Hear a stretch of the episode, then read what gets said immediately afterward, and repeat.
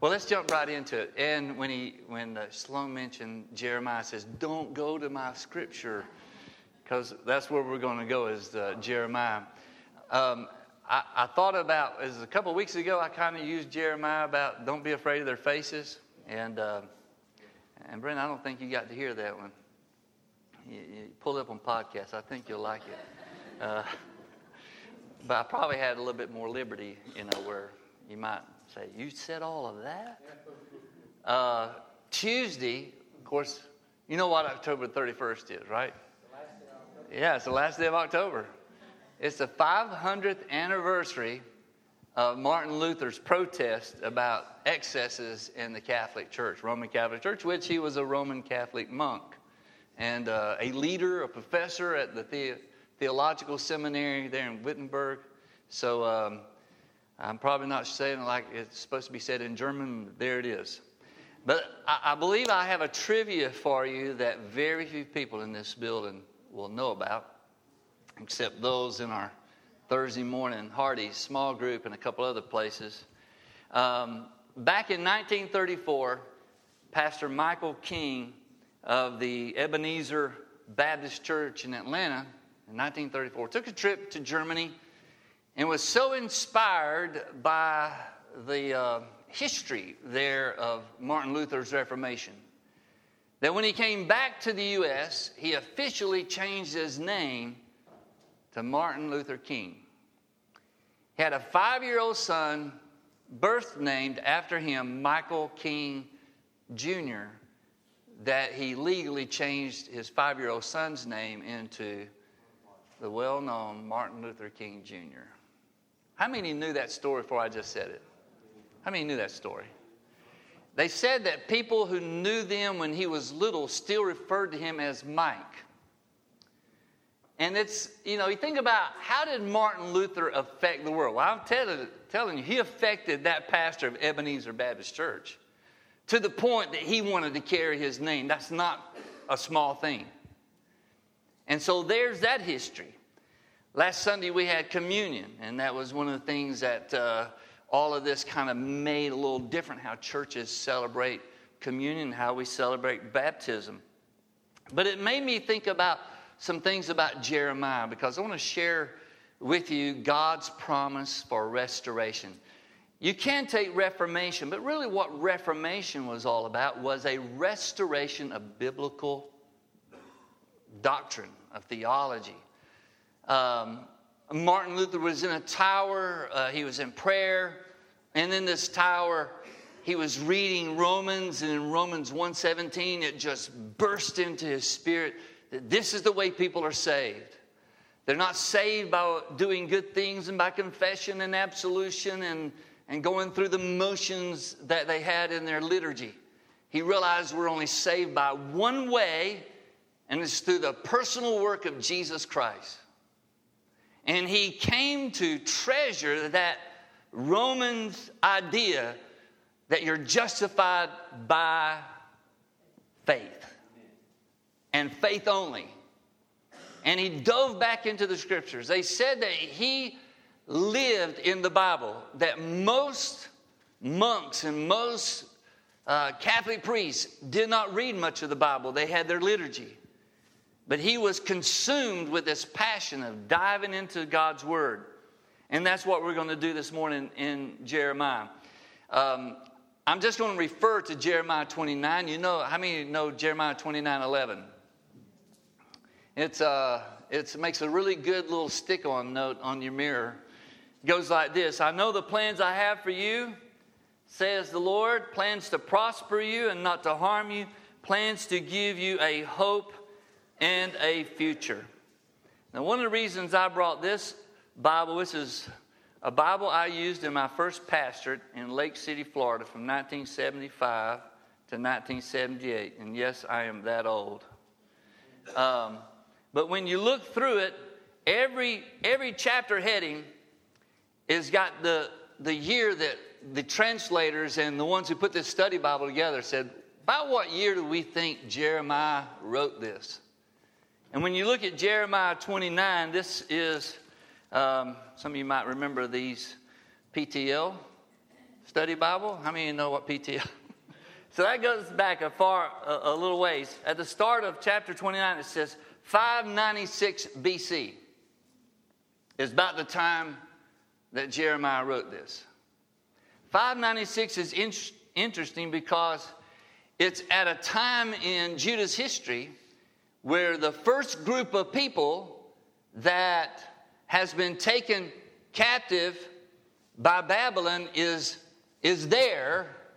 And if you look at the first part of chapter 29, there's some, there's some uh, false prophets, there's, there's, there's this taking away of, of a lot of people. There's like 10,000 people taken captive, there's prophets, there's priests, there's a, a king that's been taken, Jehoiachin has been taken captive.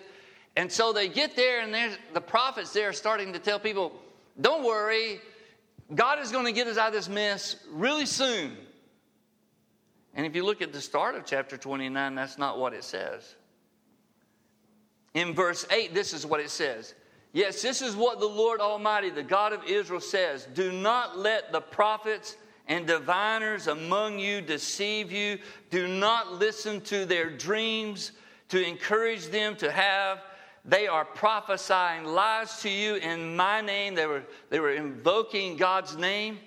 And he says, I have not sent them, declares the Lord. This is what the Lord says When 70 years are completed for Babylon, I will come to you and fulfill my good promise to bring you back to this place. For I know the plans. Does it change verse 11? You can pull verse 11 out of that and you can make it for anything. But that's not the context of it. This was a letter Jeremiah was sending to these refugee camps in Babylon where they were being told, Don't worry about it, we're going to get out of here. God's going to get us out of here. I've had a dream, I've had this, I'm prophesying to you, this is the word of the Lord. And Jeremiah says, They're lying to you. And, and God is not going to do it next week, next year, or in 10 years, or 20 years, or 30 years, not even 40, 50, or 60. You will be there 70 years. And if you read the rest of that, he's telling them, marry, have your weddings, uh, pray for the communities you're living in. Don't get so out of, out of touch with your surroundings that you abhor the people around you. Bless them, fit in, because you're going to be there a while, and nobody likes to hear anything about a delayed blessing. We are all one about an immediate blessing from the Lord, right? We don't want any delay. And you jump over to chapter 30 in Jeremiah, and it's still the same year. He, he's still speaking from that same vein. This idea that God is going to return them back to the land shortly. Don't give, don't, don't think about any of this. Don't, don't try to buy any property. He's telling them just the opposite. But there's no way for me to really get you to look at chapter 30 unless I just ask you to look at chapter 30. And if you don't have it on your phone, I want you to follow it with me if you don't have your Bible. So here it is Jeremiah 30. This is the word that came to Jeremiah the Lord. This is the same year, may not be the same exact setting, but this same period of time. This is what the Lord, the God of Israel, says Write in a book all the words I've spoken to you. The days are coming, declares the Lord, when I will bring my people, Israel and Judah, back from captivity and restore them to the land I gave their ancestors to possess, says the Lord.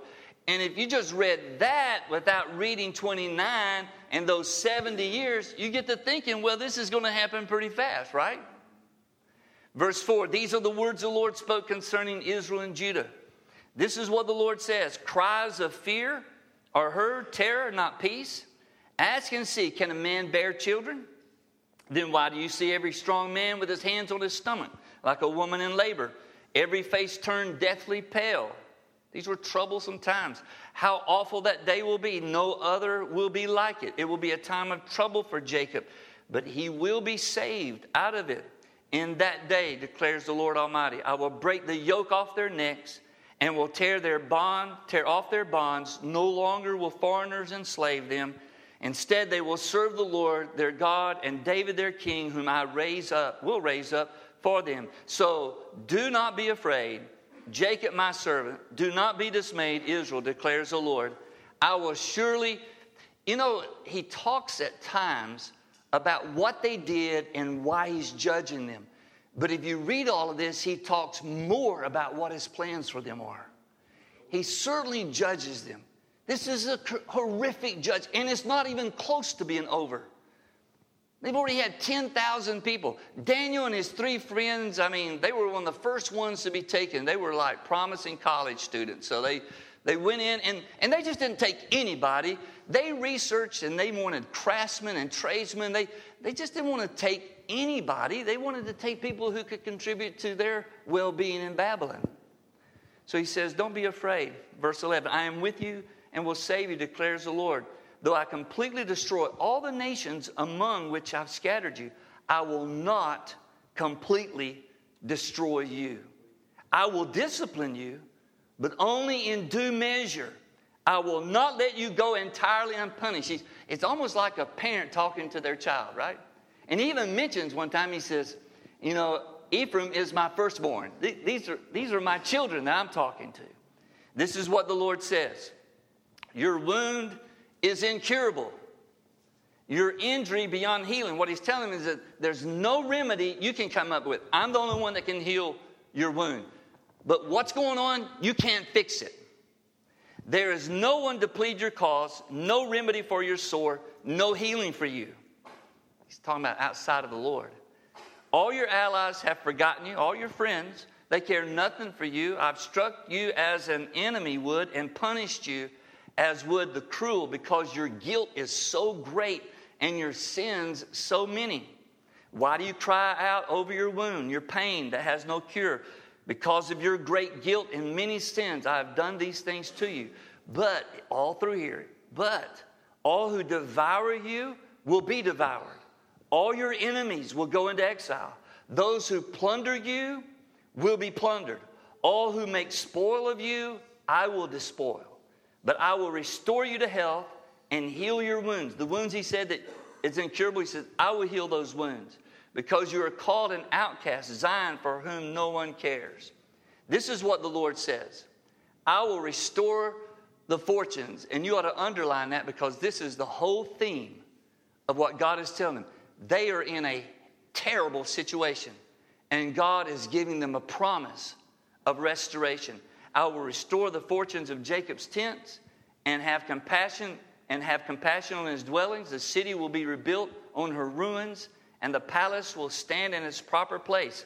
From them will come songs of thanksgiving and the sound of rejoicing.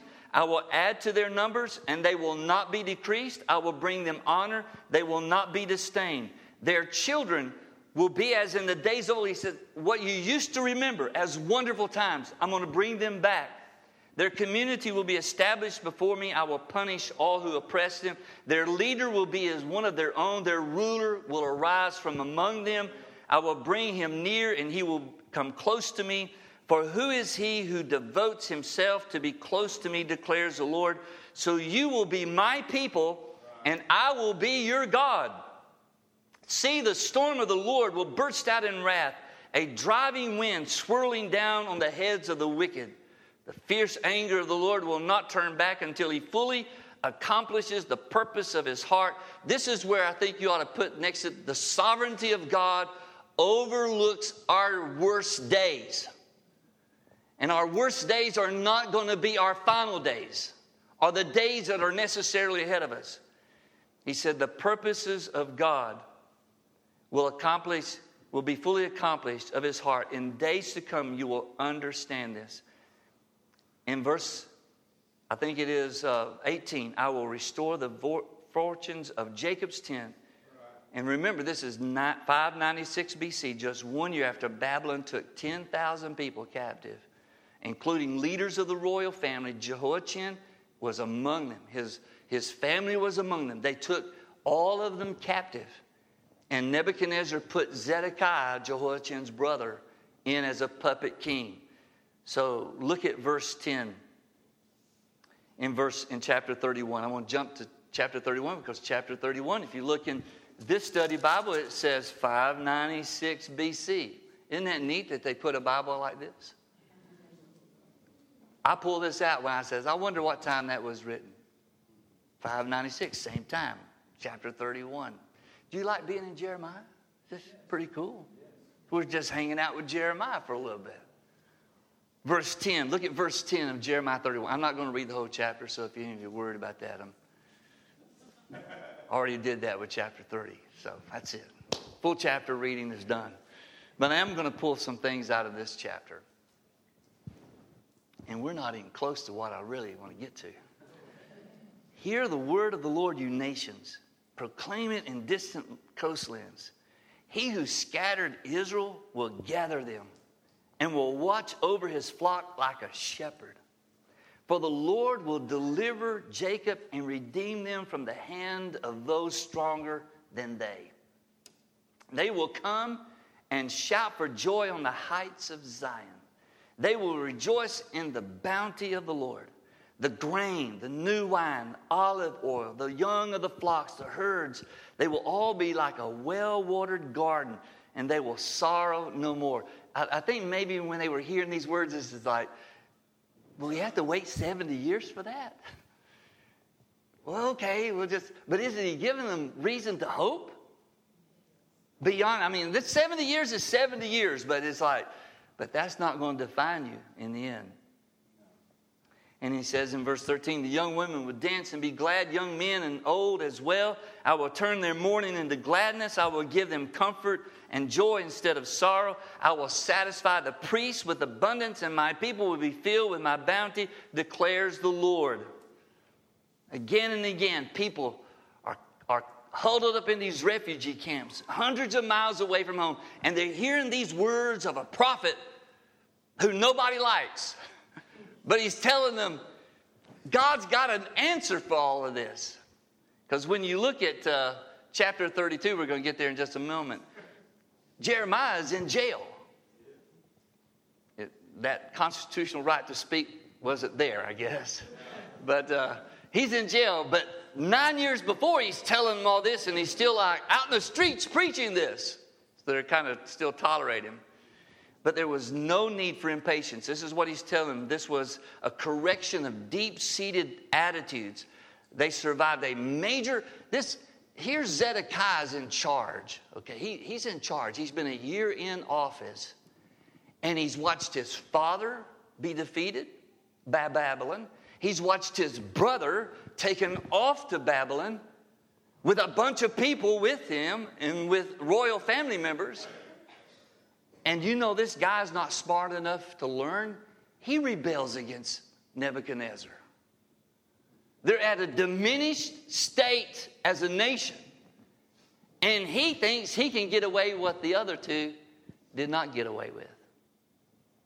But the, Jeremiah's talking about there's going to be not just a change with the national structure of things when all this happens, but look at verse 31. This is a chapter where he talks about that God's going to change people's hearts. He's going to write a new covenant in the hearts of people. Verse 31 The days are coming, declares the Lord, when I'll make a new covenant with the people of Israel and with the people of Judah. And it will not be like the covenant I made with their ancestors when I took them by the hand and led them out of Egypt, because they broke that covenant, though I was a husband to them. This is the covenant, verse 33. This is the covenant I will make with the people of Israel. I will put my law in their minds and write it on their hearts. It won't be on tablets of stone, it'll be grafted into their souls. I will be their God, and they will be my people. No longer will they teach their neighbor or say to one another, Know the Lord. I thought about this passage when we were singing, I want to know you more. He said, We're not, you're not going to need for people to tell people, Know the Lord. Look what he says. Because they will all know me from the least of them to the greatest. For I will forgive their wickedness and will remember their sins no more. Do you like that idea? We talked about that, right? I think on Wednesday night, that God doesn't forget about your sins, He chooses not to remember them, yes. which is even better. In verse 35, this is what the Lord says He who appoints the sun to shine by day, who decrees the moon and stars to shine at night, who stirs up the sea so that its waves roar, the Lord Almighty is His name. Only if these things only if the sun, the moon, the stars, and the tide of the ocean can change and vanish from my sight will Israel ever cease to be a nation before me. God points to the sun, He points to the moon and stars, He points to the oceans, and He says, if you can change all of that, then Israel will no longer be my nation. Pretty powerful statement, isn't it? This is what the Lord says Only the na- heavens above can be measured, and the foundations of the earth below be searched out. I know you're thinking, you said you're not going to read the entire chapter. I'm not reading the entire chapter. I didn't read the first nine verses. I don't know. When's the last time you read Jeremiah? Are you reading it now? How's that?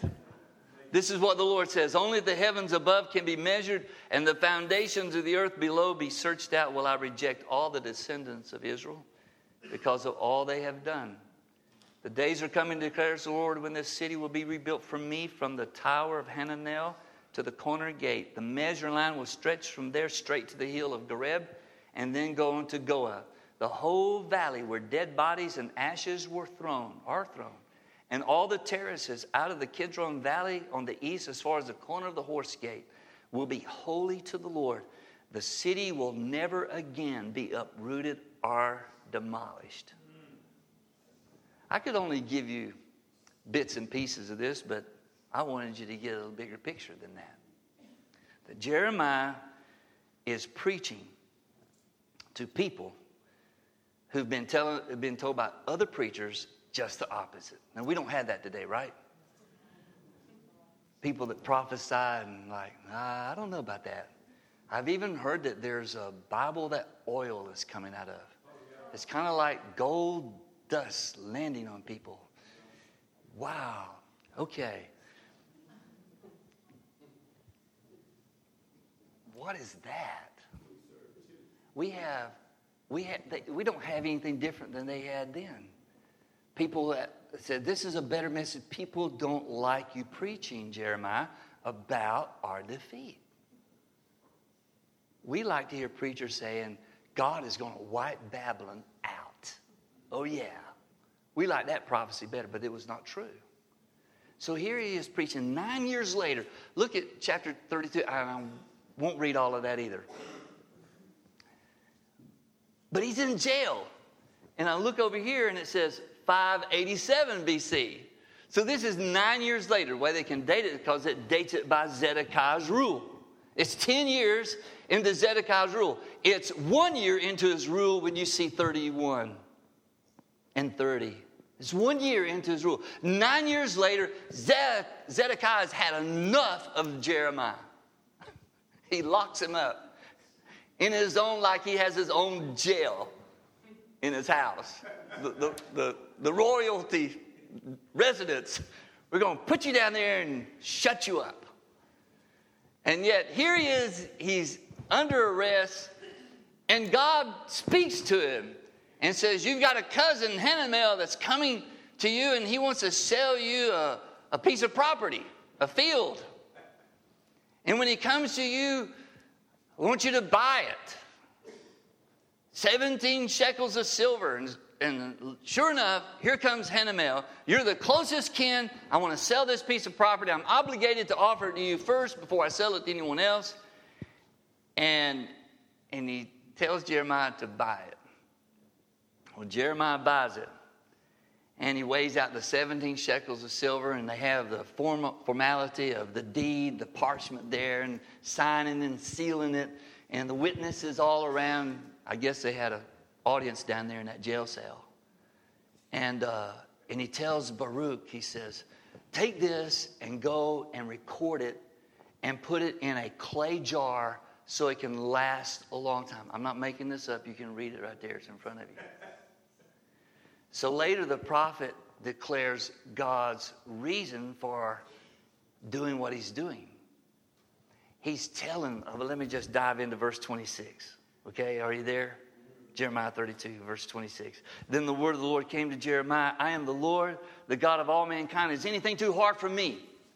You see, the reason why Jeremiah was buying property 60 years out, you know, there's already, already been 10 years of captivity that he wrote about in 29.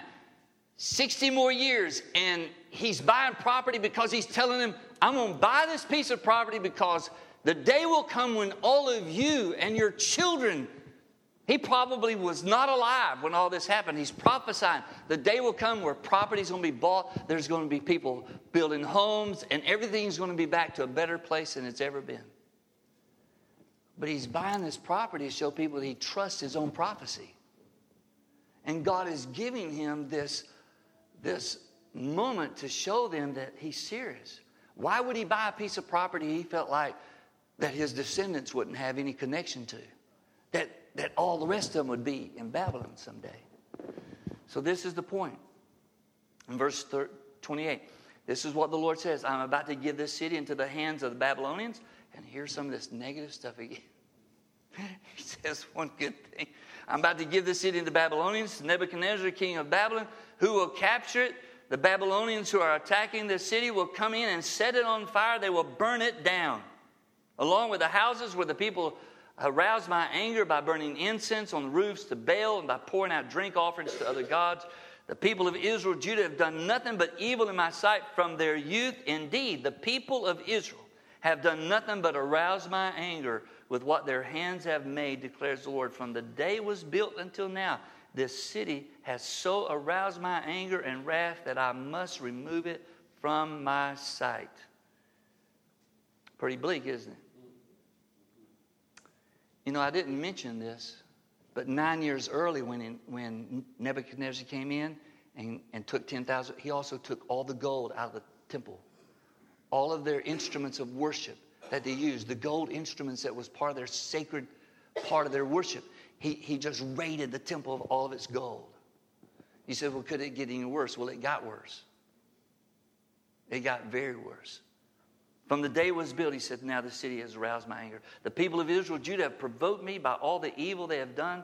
They, their kings, officials, their priests, prophets, the people of Judah, those living in Jerusalem, they turned their backs to me and not their faces. Though I taught them again and again, they would not listen or respond to discipline. They set up their vile images in the house that bears my name and defiled it. They built high places for Baal in the valley of Ben Hinnom to sacrifice their sons and daughters to Molech, though I never commanded it, nor did it ever enter my mind that they should do such a detestable thing and so make Judah sin. But this is not the end of the chapter. I'm not reading all of it, but I'm going to read the finishing of it. Verse 42.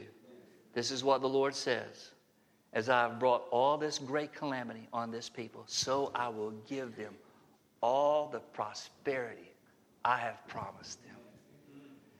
He gives this litany of stuff. They were sacrificing their children to a false God. They had brought idols into the temple that had the name of the Lord. And you know what surprises is not that God judged them that way that it took that long for him to judge them. When R.C. Sproul was asked, What do you think about God destroying entire cities in the Old Testament? He said, The amazing thing to me is he lets us, any of us live. okay. Verse 43 Once more fields will be bought in this land of which you say it's desolate, it's waste, it's without people, it's animals, for it's been given to the hands of the Babylonians. Fields will be bought for silver, Remember the, the piece of ground Jeremiah bought. Deeds will be signed, sealed, witnessed in the territory of Benjamin and villages around Jerusalem and the towns of Judah and in the towns of the hill country of the western foothills of the Negev, because I will restore, there it is. What does he say?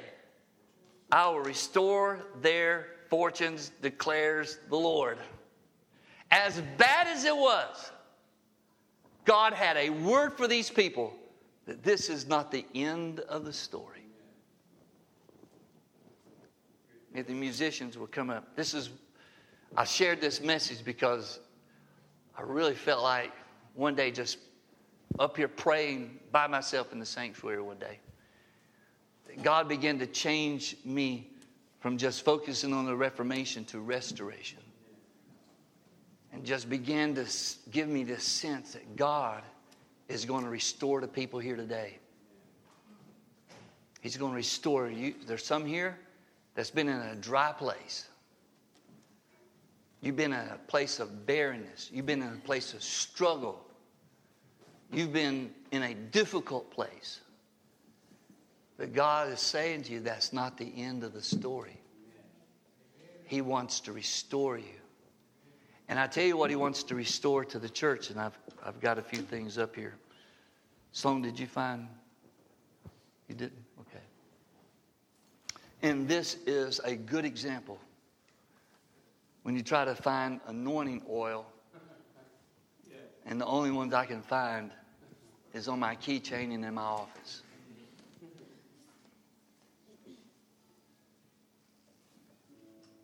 That's an indictment. Where's praying for the sick?